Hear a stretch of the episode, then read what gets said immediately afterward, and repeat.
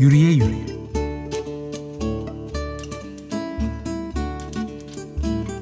Yürümenin her türlü hali.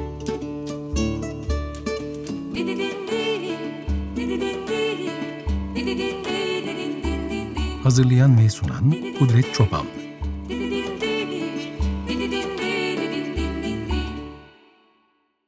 Merhabalar, Açık Radyo'nun henüz taze programında Yürüye Yürüye'nin ikinci bölümündesiniz.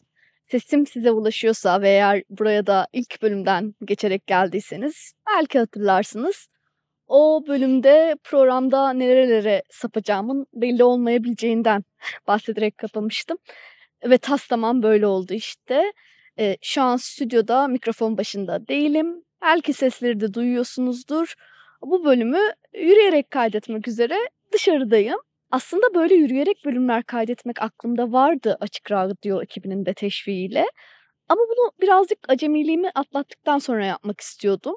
Fakat işte uzunca bir süre hava şartlarının dışarıda kayıt almaya izin vermeyeceğiyle, gerçeğiyle yüzleşince buraya geliverdim.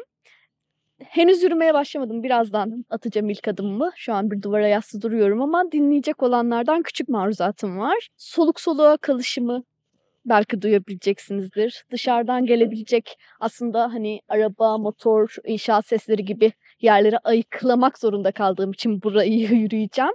Onları çok duymayacağınızı umuyorum ama onlar da olabilir. Bir de ben biraz da yürümenin ruhunu yansıtabilmek için bilinç akışıyla bir plana sadık kalmadan konuşacağım için yarıda dağınık kalan cümleleri de bu program üzerinde maruz görürseniz çok mutlu olurum.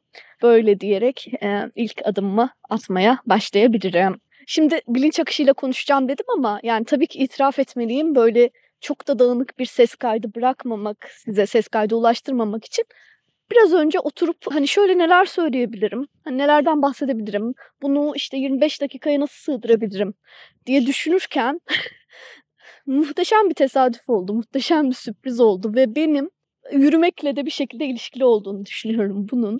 Biraz anlatmam lazım bunu ve buradan yürümekle ilişkilendirebilirim sanırım. Tabii bir kerteriz noktasına ihtiyacım vardı ve hani nerede yürüdüğümüz en iyi belirleyicisi olduğu için, en önemli belirleyicilerinden biri olduğu için İstanbul'u yürümek diye düşünmüştüm bu programın başlığını. Umarım size gelene kadar da öyle kalır programın başlığı. Ve İstanbul'da nerede yürüyebilirim sorusu işte dışarıda sanki kendi kendine konuşuyormuş gibi gözükenecek, gözükerek güvenli bir şekilde bu şu anda yürüdüğüm saatte ses alabilmenin şartlarını, daha önce bunu bir koruda yapmayı denedim ve dış etkenler izin vermedi, oluşturabilecek bir mekana gelmeye çalışıyordum. Ve bir şekilde işte o ilk denememde başarısız olunca kendimi benim de yıllarımı geçirdiğim bir kampüsün içerisinde buldum. Tabii kampüsün içerisinde yürümek tam anlamıyla bir kenti yürümek İstanbul lu yürümek hissi vermeyebilir ama şey hani küçük bir parçası da sayılabilir. Belki bir hatta ve hatta belki bir gettoyu yürümek sayılabilir ama yine de işte kötü bir başlangıçta olduğunu düşünmedim fiziki şartlarda beni buna itince. Çünkü şunu düşünüyordum. Burası aslında benim yürümeyi sevdiğimi, yürümekle bir şeylerle baş edebildiğimi o zamanlar bunun farkında değildim. Bunun üzerine belki de hiç düşünmemiştim ama buradan başlar saatlerce yürüyerek gideceğim yere giderdim bazen işte 8 kilometrelik Beşiktaş'a yürümek için Beşiktaş'ta bir işim varsa 8 kilometrelik bir yol yürümem gerekiyordu örneğin. Bunları hesap ederek hani yürümeyi çok sevdiğim için buralarda yürümeye başladım. İstanbul'u yürümeyi sevmeye. İstanbul'u yürümeyi sevebileceğiniz bir nokta burası. Burada başladım. Ve işte hani bunun bana kazandıracağı aşinalık da vardı bu acemi bir radyo programcısı olarak mesela şu an mikrofonu alarak. Bunun bana avantajı da vardı. Ve işte hani bunları düşünürken küçük küçük notlar da alıyordum itiraf etmeliyim ki kelime, hatırlatıcı kelimeler de alma, alıyordum. Şimdi ben burayı işte sarhoşken de yürüdüm, çok keyifli değilken de yürüdüm, eşimle dostumla çok mutluyken de yürüdüm. Yalnız başıma çok kederliyken de yürüdüm. Yürüye yürüye kafamı topladım veya dağıttım. Her türlü hal, gece de gündüz de sabahın köründe de yürüdüm. Ve bunları düşünürken tam şöyle bir yere gelmiş ve şuna dair bir hatırlatıcı koyuyordum kendime. Ah, keşke o zaman da ses kayıtlarım olsaymış. Sesli günlükler tutsaymışım. Belki o günlüklerden birinden kısa bir parçayı dinletebilirdim.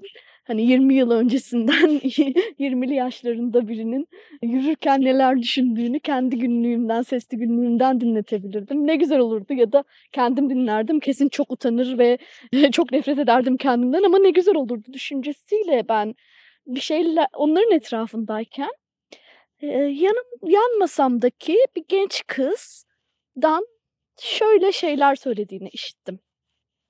Merhaba Emine diyeceğim ben adına. Başka, e ile başlayan başka bir isim. Merhaba Emine. Biliyorum şu anda hayatta çok zorlanıyorsun. Şu anda ders notların, sınav başarılarının bu okulu kazanmana yetmiyor. Ama işte bak kalktım sen sırf sen motive ol diye buraya kadar geldim. Bu arada tam böyle olmayabilir. Beni dinliyorsa affetsin. Ama yani tam benim sesli keşke 20'li hallerimin sesli kaydı olsaydı diye düşündüğüm bir noktada aynı mekanda benim 20'li yaşlarımdan da küçük bir genç kadın kendini motive etme mesajı bırakıyordu. Yani onun buraya dair kurduğu hayaller benim burada geçirdiğim yılların bana nasıl yansıdığıyla o öyle cümleler geçirirken ben o cümlelerin burada onu nelere maruz bırakabileceğine dair şeyler geçiriyordum aklımda. Küçücük de bir sohbet de ettik sonrasında. Ve bu tesadüfle başladım bu yürüyüşe. Peki Kudret bunun yürüyüşle ilgisine? Bu tesadüf benim bu kayda dair bütün planlarımı alt üst etti. Tam olarak da şundan bahsetmeyi baş, baş düşünüyordum. İstanbul'da keyifli yürüyüşler yapmak istiyorsanız bunu önce bir planlamanız. Nereye gideceksiniz? Ne kadar kalacaksınız? O saatte orası güvenli mi? Kimler olacak başka etrafta? Bunları planlamanız gerektiğiyle ilgili şeyler söylemekle başlamak istiyordum. Ve birdenbire böyle başlamam gerekti. Ve aslında yürüyüşlere dair ki İstanbul'un bu açıdan biraz şanslı. Her her bu kadar çok kültürlü, çok renkli, çok insanlı bir şehrin olduğu gibi. Yani İstanbul böyle karşılaşmalara, böyle tesadüflere, böyle aa bir şeyin peşinden gidip başka yönlere sapmalara çok çok sürprizli bir şehir. Evet kolay bir şehir değil. Ama hani yürümenin keyfini kesinlikle alabileceğiniz bir şehir bazen çok zor olabiliyor biliyorum. Ki zaten hani o zorlukları madem konuşayım bu başlangıcı yaptım. Kendi aklımdaki esas başlangıca da dönebilirim belki. Mesela bir keresinde de şöyle bir şey olmuştu. Karşıdan karşıya geçerken yanımda yaşça büyük bir adam vardı. Bir şekilde hani konuşmamız gerekti. Dövmesi üzerine konuşmamız gerekirken ve o sıralarda ben henüz bu program kafamda dönüyordu. Kendisi bana boynunda da bir trekking yapan adam dövmesi olduğunu gösterdi. Ve oradan başka bir muhabbet geliştirdik. Yani yürü, yürümeyi seven iki insan da karşılaşabiliyor. Bu sürprizleri çok seviyorum ama yani kabul etmek gerekiyor ki hani her zaman böyle günlük günistanlık bir durum değil. Bir planlamanız gerekiyor. Yani tabii ki mahallenizde çıkıp şöyle de bir yürüyebilirsiniz. O yürüyüşler de kendi içerisinde güzel olabilir ama ne bileyim işte kafanızı biraz dağıtacak deniz kenarına mı ihtiyaç duyuyorsunuz? Yeşillik alana mı? Başka bir kent yürüyüşüne mi? E, ne kadar vakit geçireceksiniz? Yemek yemeniz gerekecek mi? Nasıl oraya ulaşacaksınız? Yanınızda çocuğunuz var mı? Bütün bunları planlamamız gereken yürüyüşler yapıyoruz. Burada çok İstanbul merkezli bir konuşmada yansısın istemem biliyorum. Haber gündemlerinden kültür sanat dünyasına her şey çok İstanbul merkezli dönüyor ama hani kenti büyük bir kente en azından yürümek için üç aşağı beş yukarı geri tekabül eden cümleler kurabildiğimi umuyorum. Ve bu plan yapmak yorucu olabiliyor. Bazen caydırıcı da olabiliyor. Yürüyüşü başlamadan bitirebiliyoruz. Bazılarımız için belki de hiç böyle olmayabilir bu. Ne, neden bahsediyor bu kadın şu an diyebilirsiniz. Çünkü yani çıkıp yürüyoruz işte gibi durumlar olabilir. Çıkıp deniz kenarında da yürüyoruz. Yeşillik alanda da yürüyoruz.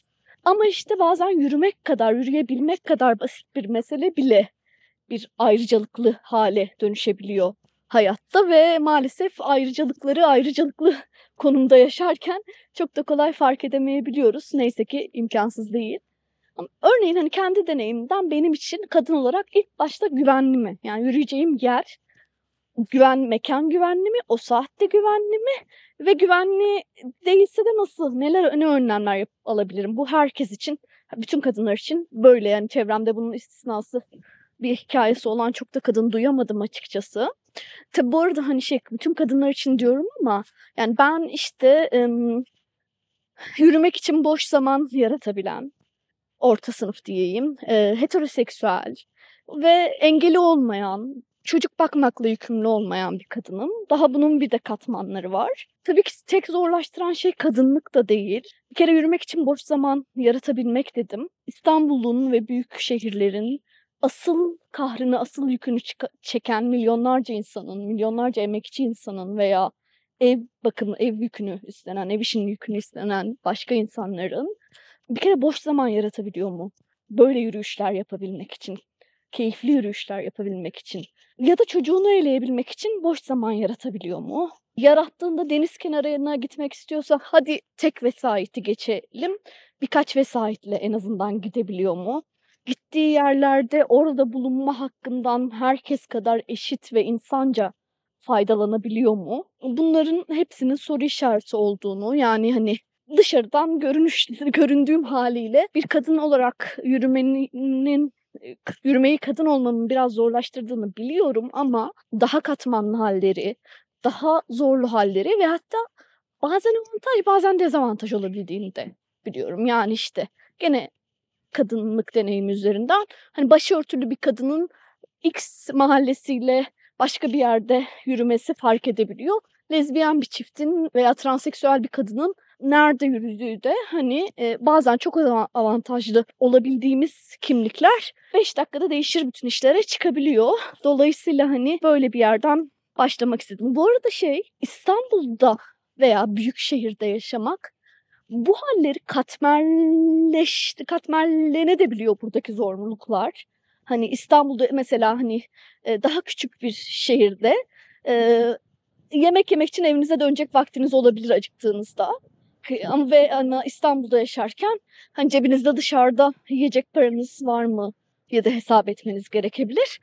Ama bazen özgürleştirici de olabildiğini düşünüyorum. Hani örneğin ben işte ailem küçük bir Anadolu, İç Anadolu şehrinde yaşıyor.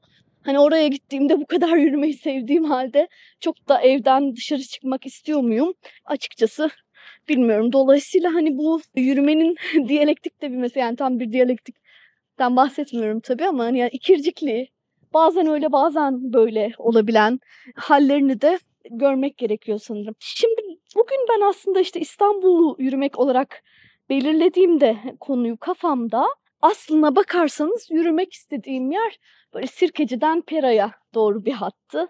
İşte o zaman ne bileyim e, tek tük kalmış, can çekişerek kalmış ama o halleriyle bile güzel. Gidenler gittiği halde bile hala o gidenlerin en azından anlatılacak hikayesi olan Sirkeci'deki birkaç ana girip çıkabilirdim belki. Oradan işte Bankalar Caddesi'ne doğru Türkiye modernleşmesinin o içeriğiyle, gündemleriyle, kişileriyle, insanlarıyla, e, olaylarıyla çok zengin dönemi olan 19. yüzyıl, 20. yüzyıldaki modernleşmesinin mekansal olarak temsil eden sokaklardan, binalardan geçebilirdim ve hani onların bana düşündürdüklerini anlatabilirdim. Yani aslında İstanbul'u yürümeyi en sevdiğim hatlardan birisi orası galiba. İster Sirkeci'den Pera'ya doğru, ister işte tünelden bazen o bazen bu sokaktan inerek Sirkeci'ye doğru yürümek en sevdiğim şeylerden bir tanesi. Ama işte temiz bir ses kaydı ulaştırabilmek radyo dinleyicilerine orada e, yürüyerek e, mümkün olmadı. Yani zaten çok gürültü kirliliği içerisinde yaşıyoruz hepimiz. Bütün şehirlerde bazen kırsalda bile, e, daha lokal yerlerde bile ama bir de radyo veya podcast dinlemeye ayırdığınız vakti onunla geçiresiniz istemedim ve burada buldum kendime. Daha bu arada ben biraz etrafı tarif edip sizi bir şarkıyla baş başa bırakayım.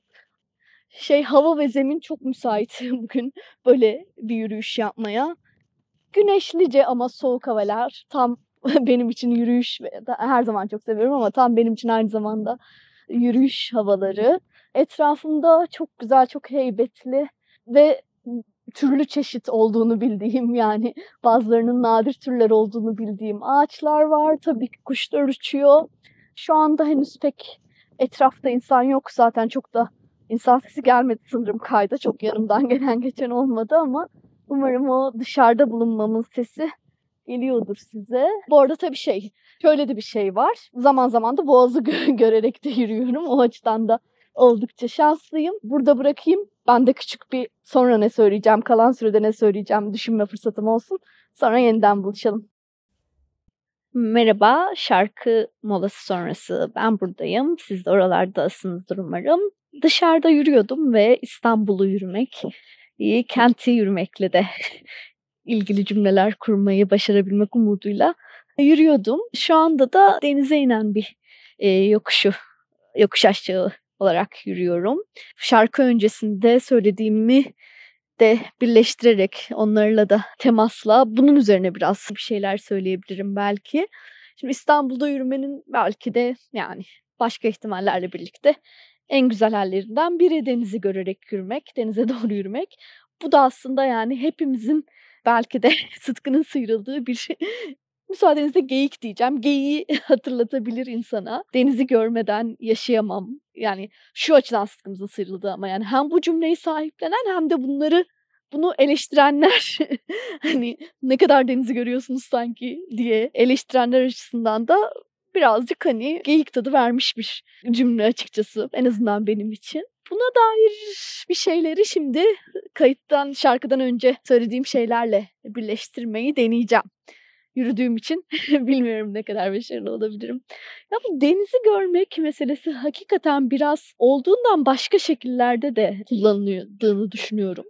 Şimdi bununla şunu kastediyorum. Bir, denizi denize olan bir şehirde yaşamak, her zaman denizi görmek ve bunu sevmek her zaman denizi görebilme imkanına maalesef sahip değiliz yani. Gerçekten çok şanslı, ayrıcalıklı bir kesim her zaman veya hadi haftada birkaç gün denizi deniz olarak görmekle yaşıyor ama büyükçe bir kısmımız da denizi görmesek de ya da büyükçe demek yanlış oldu belki ama denizi görmesek de işte iyot kokusunu, sabahları çok erkense vapur sesini, orada kayda hiç vapur sesi girmedi. Keşke girebilseydi vapur düdüğü sesini.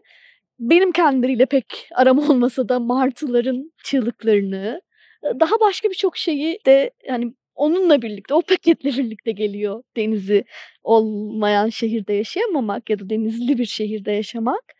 Ama benim daha çok ilgimi çeken İstanbul özelinde benim bu şehirde yaşamayı hala bile sevmemin nedeni deniz olması ama bunun yanında başka bir şeyin de gelmesi.